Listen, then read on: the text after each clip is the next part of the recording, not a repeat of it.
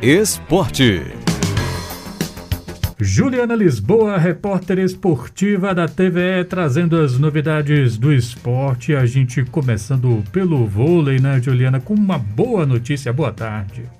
Boa tarde para você, Renato. Boa tarde para todo mundo que nos escuta no Multicultura. Pois é, a gente tem boas notícias porque pela primeira vez a seleção brasileira de vôlei masculina conseguiu vencer a Liga das Nações, bateu a Polônia de virada por 3 sets a 1 e aí conquistou um resultado importante às vésperas da Olimpíada. Isso dá, dá aquela moral, né? Dá, dá aquele quentinho no coração, aquele, aquela moral para os jogadores e um, uma confiança, né? Então fica esse, esse lado positivo do vôlei. O lado negativo, Juliana, já que você deu a deixa, é certamente extra quadra, né? A gente teve neste fim de semana a repercussão de um caso um desserviço, né? Daí, jogadora de seleção da seleção brasileira de vôlei feminina, a Fernanda Venturini, protagonizou um vídeo no qual ela foi para um posto de vacinação e falou mal da vacina, mesmo indo se imunizar, ainda pagou de sommelier de vacina, como se fala. Bora ver aqui um trechinho do que ela disse. Gente, olha onde é que a gente tá. A gente veio pedalando aqui para tomar vacina, né? Eu sou contra a vacina, mas como eu quero viajar ao mundo, eu vou tomar. Vou tomar Pfizer, que eu acho que é menos pior. beijo, beijo para todos. Bom fim de semana, pedalando por São Paulo é tudo de bom. Beijo. É, Juliana, o que que acontece? Eu, eu, eu acho até interessante a gente poder bater, debater isso aqui, porque chegou para mim de um amigo com a, uma pergunta, velho, o que, que aconteceu com as jogadoras do vôlei? Por que, que as jogadoras do vôlei são assim? E não é bem que elas sejam assim, né?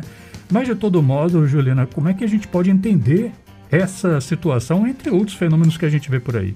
É difícil, né, entender, porque você vê que ela vai até pedalando, né, é, assim, falando de um, de um bem-estar, né, de prática de exercícios, né, para a saúde, e ela fala, eu sou contra a vacina, mas como eu quero viajar, ou seja, não é pelo bem coletivo, não é para se imunizar, não é pela saúde, é porque ela quer viajar. E aí, muito provavelmente, mais para frente, é, os países vão exigir um passaporte de vacinação, exigir que as pessoas estejam imunizadas completamente para que elas possam entrar na, é, em, enfim, fazer viagens internacionais, né?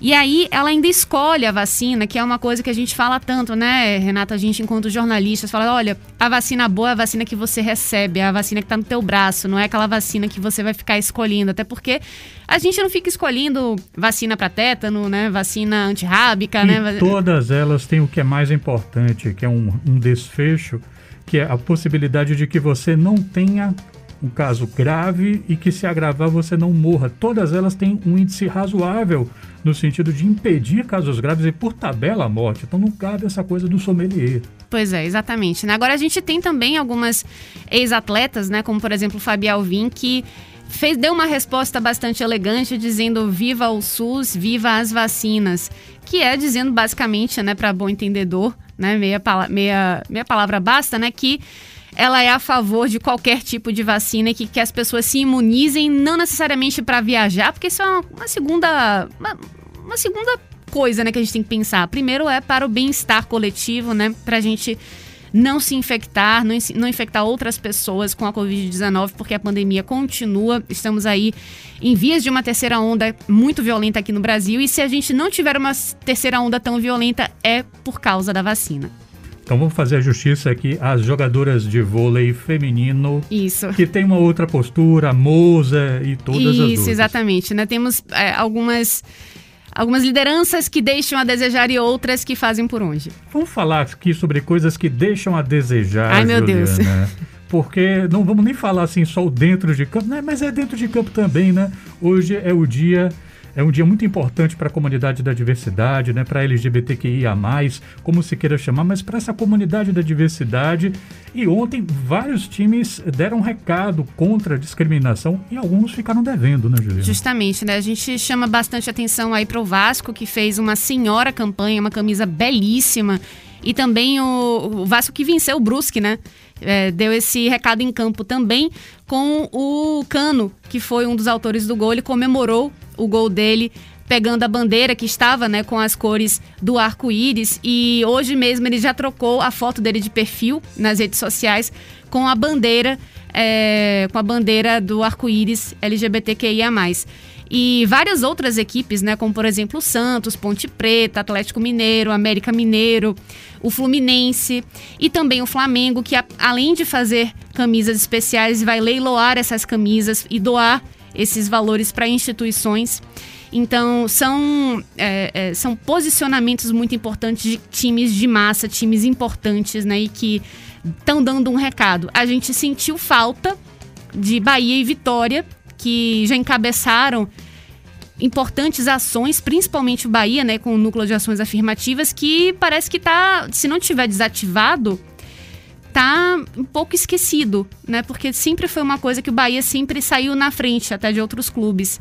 Agora tem uma coisa boa, né? O Grapiúna, que é da Série B do Campeonato Estadual, que estreou contra o Barcelona, venceu de virada o Barcelona na estreia da Série B do Estadual ele sim trocou as cores do escudo e fez aí a sua.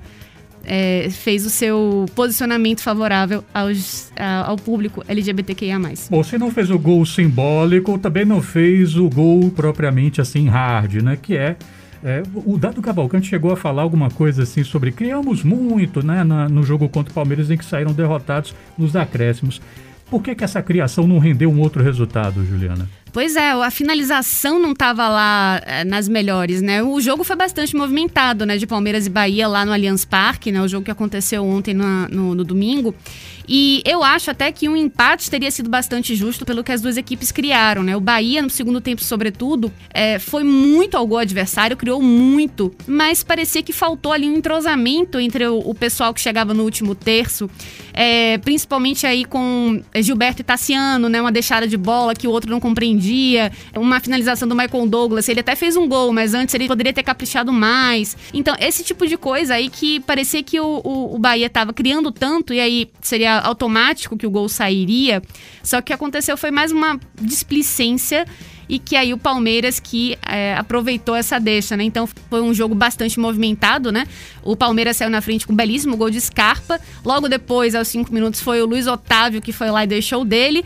O Bahia virou com o Michael Douglas e aí depois sofreu a virada de novo. Então é, foi um jogo muito movimentado, assim, para quem estava assistindo foi um jogo bacana de assistir, porém, assim, o Bahia mostrou que tem ali, é, deixa muitos espaços para uma equipe que tem uma um ataque eficiente como o Palmeiras, né, que tem um elenco muito qualificado, pode aproveitar também e, enfim, fazer por onde, né? Mas aí o Bahia precisa se ligar mais. Agora é engraçado, assim, a fala do, do Dado Cavalcante na saída do jogo parecia muito com a do Ramon Menezes na, no, no, jogo Vitória e Londrina, né? Essa coisa de. No caso, ele chegou até a dizer uma, um outro termo. O time não competiu. Isso. O time não competiu mesmo no segundo tempo, principalmente, né? Porque no sábado, né, o, o Vitória recebeu o Londrina, o Londrina que era o vice-lanterna da Série B quando o Vitória recebeu Londrina no Barradão.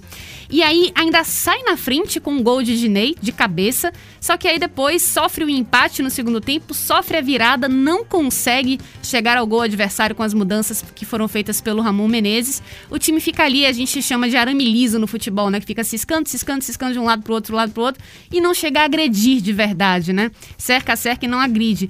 Então, ficou por isso mesmo, né? O Ramon Menezes já tinha comentado antes, o técnico do Vitória, que precisava muito fina treinar finalizações com a equipe e que já estava satisfeito com a parte defensiva da equipe, né? Agora o que está acontecendo é a finalização continua sendo muito ruim e a parte da a parte defensiva que ele tinha elogiado já está começando a, a degringolar. Então vai precisar se ajustar bastante o Vitória, até porque se é, a questão de finalização está precisando ser melhorada com uma saída possível do atacante Samuel, aí a coisa vai empenar de vez, porque o Samuel é um dos principais jogadores do Vitória nessa temporada e o artilheiro. Juliana Lisboa, repórter esportiva da TV. Muito obrigado. Até a próxima. Até a próxima, Renato. Tchau, tchau.